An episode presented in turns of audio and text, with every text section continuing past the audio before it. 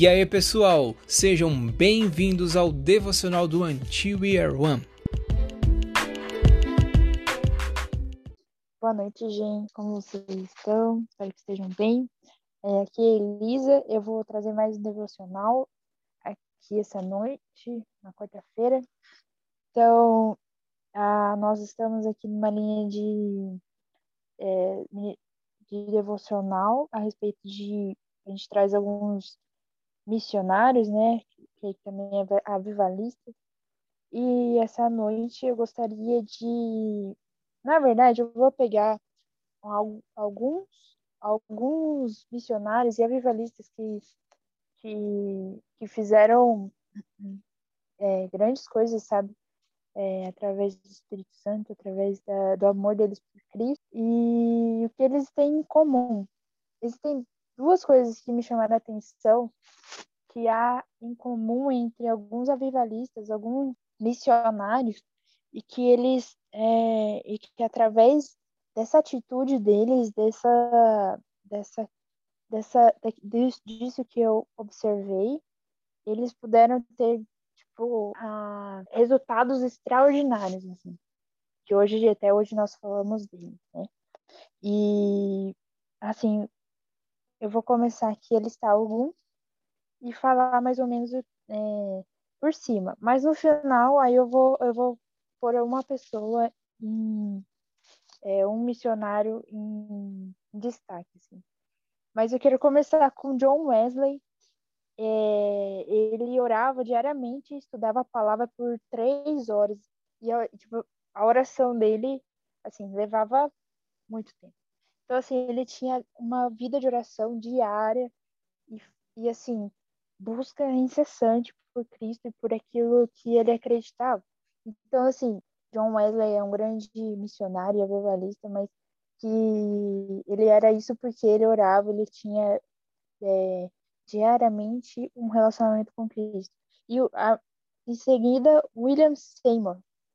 Ele foi um dos é, um daqueles que, que iniciaram a, um grande avamento na Rua Azusa. É, e assim, ele, né, todo mundo ouve falar do, do avivamento da Rua Azusa é, por anos, né? Por anos isso tem sido é, referencial para os cristãos. E William Seymour orava cinco horas, chegou a orar cinco horas por dia para pôr. Aí eu vi assim uma citação, né, de um, um site que eu peguei, que ele fala que é, ele poderia que ele chegou a orar cinco horas por dia para receber a plenitude do Espírito Santo. Então é era uma busca assim, incessante de clamor e busca por, é, por mais de Deus. Então, para mais à frente, mais à frente não, perdão, gente. E em seguida eu quero falar também sobre Charles Ransom Finney, é um pregador, professor e teólogo, abolicionista e avivalista. O cara, assim, é, eu li algumas citações dele aqui e ele fala que uh, eu tenho lido um livro a respeito de, de paixão pelas almas e nesse livro tem algumas citações desse desse pregador é, que fala assim coisas é, muito importantes para para buscar, para chegar a um resultado como esses avivalistas tiveram. E que ah, e como importante é a oração.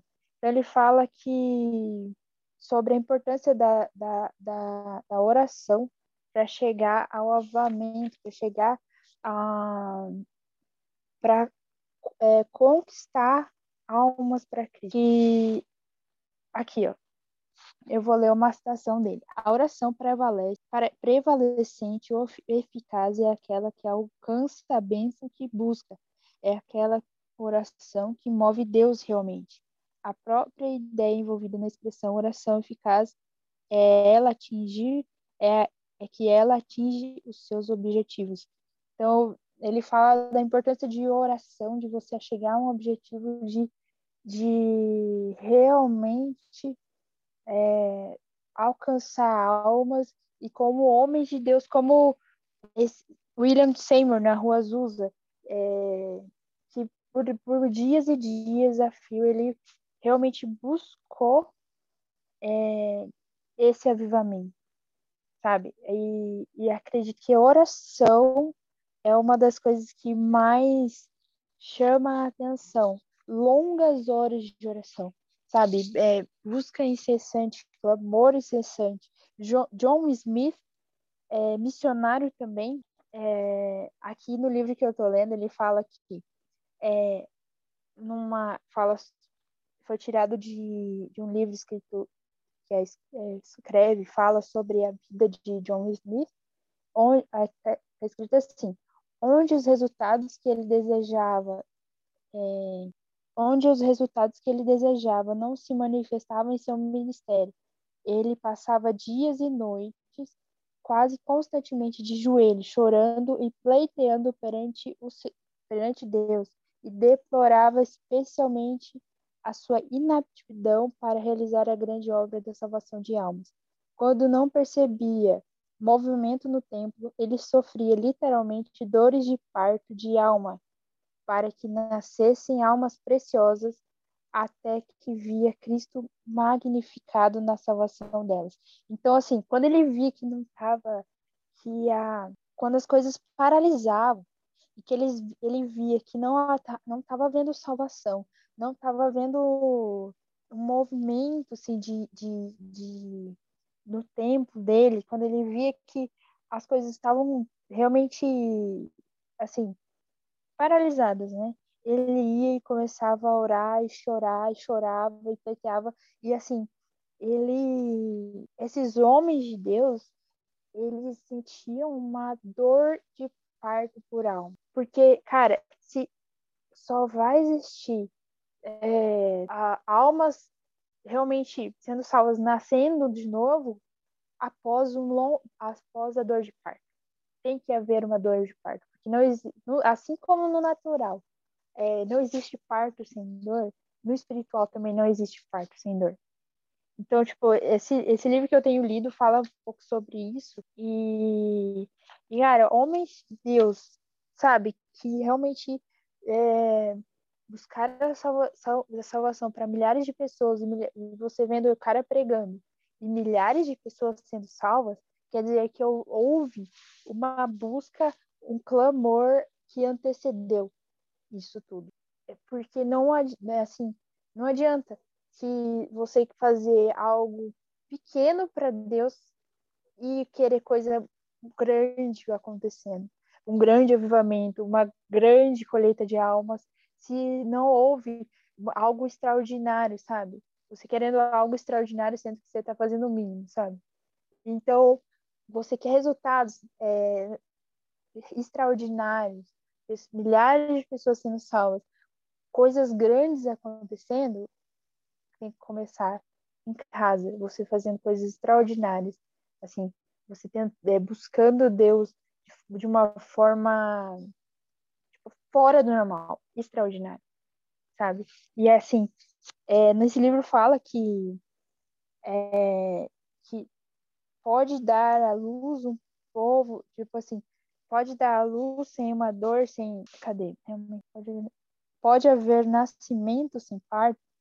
Então, quando a gente espera algo, algo grande de Deus, pode, pode, pode esperar que Deus vai pedir coisas assim de você que vai exigir mais de você, sabe? E que, assim, Deus só vai te dar algo grande se você é, realmente poder suportar tudo isso. Então, Ele realmente vai testar nossos corações. E John Smith. Perdão, gente, eu vou pensar. Ah, Hudson Taylor também foi um grande missionário.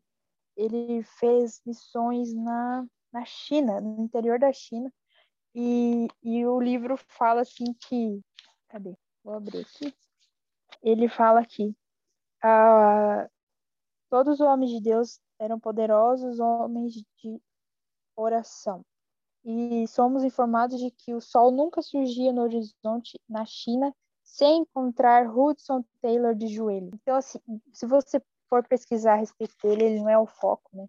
Mas é, se você for pesquisar a respeito de Hudson Taylor, cara, ele, assim, o que ele fez na, no interior da China, assim, foi extraordinário, assim, o que ele alcançou. É, eu vi que ele, ele aprendeu vários, ele aprendeu mandarim, só que ele aprendeu vários outros dialetos lá da, da China, e assim, ele pregava o evangelho e, e alcançou, assim, de alcance, o alcance que ele teve foi muito mais estratégico do que o alcance que Paulo teve. Então, assim, ele foi um cara, assim, muito, muito importante para o povo cristão na China. E aqui eu quero abrir a palavra em 1 Joel 13, versículo 13 e 14. Fala assim: Convoquem um tempo de jejum. Ah, não, perdão. Vistam-se de pano de saco e chorem, sacerdotes Lamentem, vocês que servem diante do altar. Venham, passam a noite, passem a noite vestidos de panos de saco. Vocês que servem ao meu Deus, pois não há cereal nem vinho para oferecer no templo de, seu Deus. Convoquem o tempo de jejum. Juntem o povo para uma reunião solene. Tragam os líderes e todos que habitam na terra para o templo do Senhor, seu Deus, e ali clamem a Ele. Então, é, aqui Joel já fala sobre um clamor, uma busca incessante, e assim, você vê várias vezes isso se repetindo na palavra, de profetas falando para o povo clamar. Então, clamar a Deus para que haja um avivamento, para que haja uma. É, para que é, eles mesmos se voltem a Deus novamente e a, e a nação inteira também. E eu quero falar também em Lucas 6, fala de Lucas 6,12, que fala sobre Jesus, que ele passava suas noites orando ao Senhor. E. Ai, Lucas 6,12. Obrigada, Gabriel. Certo dia, pouco depois, Jesus subiu ao monte para orar e passou a noite orando a Deus. Então, meu, ele passou a noite orando a Deus. Meu, se Jesus precisava passar a noite dele, as noites dele, claro, orando a Deus, imagine nós, nós, né? É, é, e, e olha, o, olha só o ministério de Jesus, quão grande foi, né? Eu creio que, ah, ele era Jesus, mas também ele era humano, sabe? Ele era o rei, mas ele era o Deus. Mas ele se, ele se, se des, da sua divindade para que ele para vir, para vir à Terra. Então, ele era homem, entende? E ele, e, e ele precisava passar a noite dele orando para que ele tivesse comunhão com o Pai. Nós também precisamos dessa intimidade, dessa busca, orando. E quantas vezes a gente tem passado nossas noites em claro orando a Deus, sabe? É... Deus tem me confrontado muito, sabe? Eu oro por um avivamento aqui no lugar onde eu estou, na, na igreja onde eu estou, na cidade onde eu estou, mas o que eu estou feito para isso? Eu quero grandes resultados, mas o que eu tenho feito de grande para isso, sabe? E eu creio que essa é uma direção, oração, busca, sabe? Que essa oração em busca, ela nos leva é, para gemer e orar por almas, por almas que estão perdidas, e, e quanto mais tempo com Deus nós, nós ficamos, mais parecidos com eles nós, no, com Ele nós ficamos, mais amor deles nós recebemos e mais amor por almas, almas perdidas nós, nós almas perdidas nós recebemos. É, é, mas isso, essa, essa, essa, esse desejo de ganhar almas para Jesus vem desses momentos que nós passamos com Ele, porque se não for ele, cara, a gente é, a gente vira uma pessoa totalmente é, apática, né? A, sem, porque o, o amor, a palavra já diz que o amor se esfriaria, e se a gente não tiver com Jesus, nosso amor vai se esfriar. Então, a gente, quanto mais com Jesus, a gente fica mais nosso amor é, aquecido por Ele. Amor por pessoas, por aqueles que nos cercam e aqueles que estão hoje se perdendo. E eu quero agora falar de Dwight Lyman, Lyman, Lyman Bundy é um é um missionário assim, avivalista. Para... Eu vou, vou ler aqui o, a história dele. Ele nasceu nos Estados Unidos. É, Dwight é, ele nas, ele tá ali, acredito que ele nasceu em 1837. Eu isso. Eu vou ler a história dele aqui, a gente falar sobre a história dele e assim, é muito poderoso. Dwight Lyman Moody nasceu em 1837 em Northfield, nos Estados Unidos. De família humilde e numerosa, tinha um pai alcoólatra que morreu quando Moody tinha quatro anos de idade. Com 17 anos, ele se mudou para Boston para trabalhar numa sapataria com seu tio. Um dia, enquanto trabalhava nos fundos, um professor de escola dominical falou do, do amor de Jesus Cristo a ele levando-o a aceitá-lo como Senhor e Salvador e mudando totalmente sua história. Logo após sua conversão, queimando de paixão por Jesus, levou 18 meninos de rua à escola dominical da igreja, que frequentava por conta de seu tio, sendo que antes haviam apenas 16 alunos. Esse número foi aumentando até que chegou a 600 alunos no final daquele ano. Era Moody quem chegava pela manhã Limpava todas as salas, saía para convidar cada aluno e visitar os ausentes, chegando certa vez a visitar 200 pessoas num dia só. Muri sonhava em ser um empresário multimilionário para abrir portas para os outros aceitarem a, a Cristo através de suas finanças.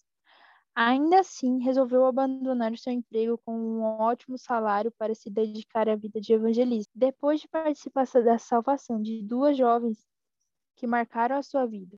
Depois de um tempo, peraí, depois de um tempo se dedicando ao ministério e à pregação do evangelho, se viu desesperado pelo toque do Espírito Santo. Andava pela cidade clamando para que fosse cheio, até que um dia foi, no meio da rua, e afirma que tudo, que tudo mudou a partir dali.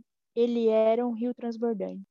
Moody mais tarde seria chamado de o maior evangelista do século XIX e teve a sua vida marcada por uma por uma vida completamente entregue a Deus. Sua pregação teve um impacto tão grande como as de George Whitefield e John Wesley. Mesmo sem instrução acadêmica, se tornou um estudioso ávido e fundou três escolas além de institutos bíblicos, tendo grande influência em universidades como Oxford e Cambridge.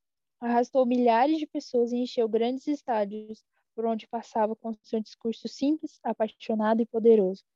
Antes de falecer, pregou seu último sermão em 1922 para 15 mil pessoas, levando várias delas a se entregarem para Jesus. Então, essa história do Moody, ele.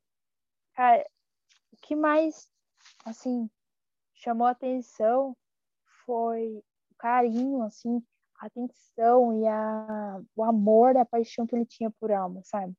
Dele abrir mão de tudo, sabe? Por isso. É, ele esse, esse, esse amor que ele tinha levou ele a, a, visitar 200 pessoas num dia só, sabe? A realmente se importar por pessoas, a clamar por pessoas.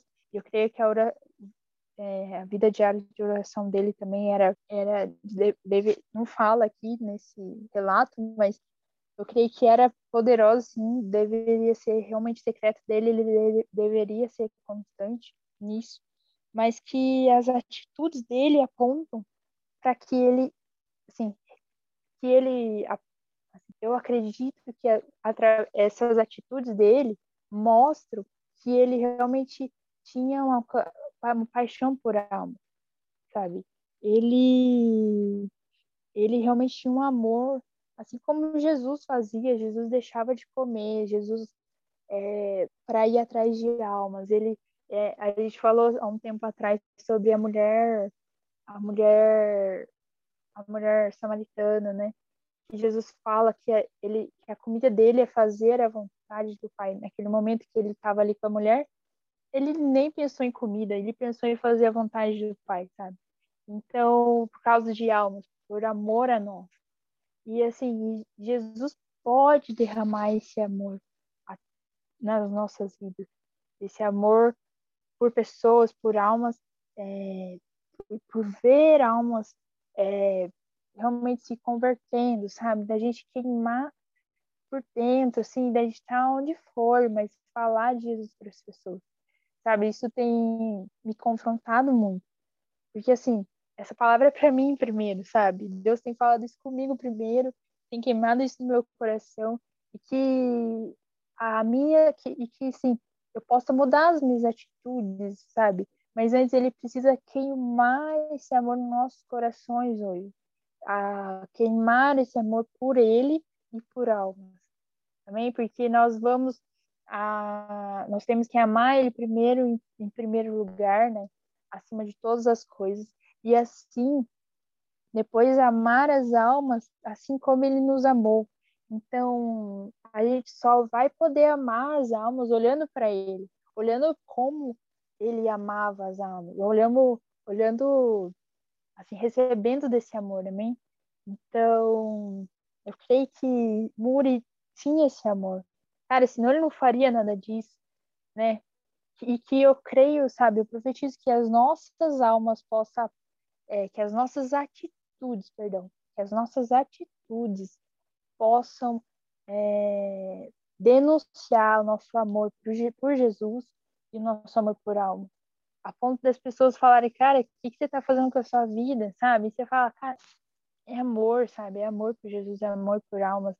Que as nossas vidas possam estar entregues na mão de Jesus. Eu creio que nem todos vão ser como Muri, né? A gente pode fazer de várias formas, ou seja, ele queria ser um empresário, tipo, que que abençoava pessoas. Então, que esse amor por Jesus, esse amor por almas também possa é, te, te movimentar, te, te fazer é, se mover para isso, né? seja nas suas finanças, seja né, né, onde você, nas, na empresa onde você trabalha, é, que esse amor por almas possa movimentar a nossa vida, na, o amor possa movimentar a nossa vida na igreja, naquilo que a gente for fazer, quando a gente for visitar uma pessoa, não seja por vaidade ou egoísmo, mas seja por amor, realmente o amor genuíno de Jesus, sabe? Que isso tudo o que nós fazemos hoje na igreja seja por amor, sabe? E essa é uma coisa em comum que também esses homens de Deus tinham, sabe? O amor por Cristo, o amor é, por almas, que Jesus possa crescer esse amor em nós. Né? É, eu profetizo aqui que vocês tenham esse amor, esse amor por Cristo, esse amor por almas, que nós possamos realmente queimar dessa forma, sabe? É, a ponto de um avivamento começar a partir de onde você está. É, e que o avivamento comece dentro de vocês e parta para onde você estiver, ao redor de vocês. Esse como mude também ele orou por ser cheio, para ser cheio mais do Espírito Santo e que ele pudesse realmente transbordar, e ele acabou transbordando, gente, no meio da rua, ele clamou por isso e Deus fez com que ele transbordasse, e nós possamos também transbordar nesses dias e ser é, ter grandes resultados, não para nossa glória, mas para a glória de Jesus, sabe?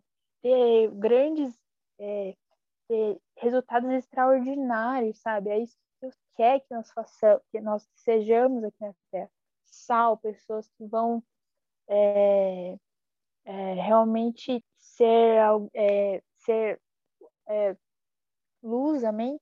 E que, mas eu creio que primeiro, eu creio, eu falo de mim hoje, eu estou sendo moldada no secreto, nós estamos sendo moldados no secreto hoje, para que quando for a hora, Jesus vai é, colocar um, vamos dizer, um holofote em nós.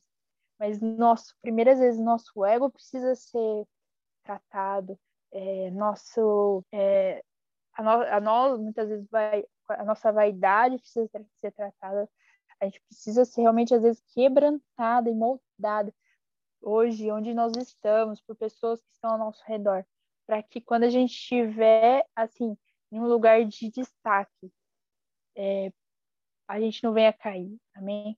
Que a gente, quando estiver num lugar de destaque, como esses homens tiveram, como o Muri teve, que é, pregou para 15 mil pessoas, ele não venha, sabe, a gente não venha cair, mas que a gente possa sempre ser humilde e como a gente viu, ele era muito humilde, ele era muito disposto e, e, rendido ao Senhor. Então, é, para que quando a gente estiver pregando para 15 mil pessoas, esse Jesus venha aparecer, sabe? Que a gente não venha cair nas tentações, mas a gente precisa hoje realmente buscar ser tratado no secreto, realmente abrir mais mão de nós, criar tempo para estar com Deus de oração e busca, para que a gente possa é, buscar e, e, e, se aprofundar em Deus e logo em seguida nós vamos é, exercer nosso sacerdócio, amém? Então é isso que eu queria falar. Eu quero falar aqui que também quem quiser é, acrescentar algo pode ir falando aqui no, no bate-papo ou abrir o microfone e falar aí, gente. Gente, enfatizar um, um trechinho da tua fala, falando... Vocês estão me ouvindo bem? Sim. Ok. É, quando você fala, né, Jesus, ele, ele se despiu, né, de todo o seu poder, e, sabe, ele é Deus. E ele veio justamente para nos ensinar, para mostrar qual é o caminho que a gente deve seguir, eu penso muito na questão quanto a servir, né? Nosso maior exemplo de servidão foi dado por ele. Foi tipo assim, ó, tô fazendo isso aqui porque eu amo vocês, porque é a vontade do meu pai e é exatamente isso que eu quero que vocês continuem a fazer. Então, é, é muito legal assim, a gente lembrar sempre disso, né? Tipo, se a gente precisa orar, se a gente precisa jejuar, se a gente precisa buscar mais a Deus, isso tudo já nos foi ensinado como, quanto e etc. pelo próprio Jesus, né? Por aquele que, que se entregou por nós, que o obedeceu. Amém. Realmente, Jesus, nosso maior exemplo. É, quem pode estar orando para Elisa, para encerrar o devocional?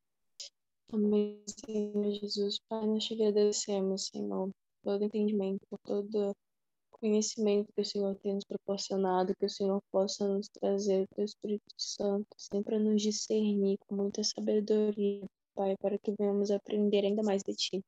Te agradecemos pela vida da Elisa, por aquilo que o Senhor tem derramado sobre ela, Pai, que tem sido bênção para outras pessoas. Pedimos que o Senhor venha estar trazendo ainda mais da Tua graça, da Tua glória sobre ela e toda a sua casa. Que ela possa ver cada vez mais, Senhor, Teu agir na vida dela cada mínimo detalhe seja conduzido pelo Espírito Santo, que ela tenha ainda mais sede e fome da tua palavra e da tua presença. Em nome de Jesus, nós te agradecemos por aquilo que o Senhor tem feito e ainda mais por aquilo que o Senhor fará. Toda misericórdia por cada livramento que nem podemos imaginar. Que o Senhor a proteja, que o Senhor a livre de tudo mal, que o Senhor a mantenha sempre, sempre cheia da tua, da tua graça, da tua glória. Em nome de Jesus. Amém. Esse foi mais um devocional do Antier One. Nos acompanhe lá pelo Instagram, arroba One. Lá você verá informações sobre a igreja perseguida e dos povos não alcançados. Também terá acesso aos links para os nossos grupos no WhatsApp e no Telegram. Você é o nosso convidado para as nossas causas diárias às 22h30.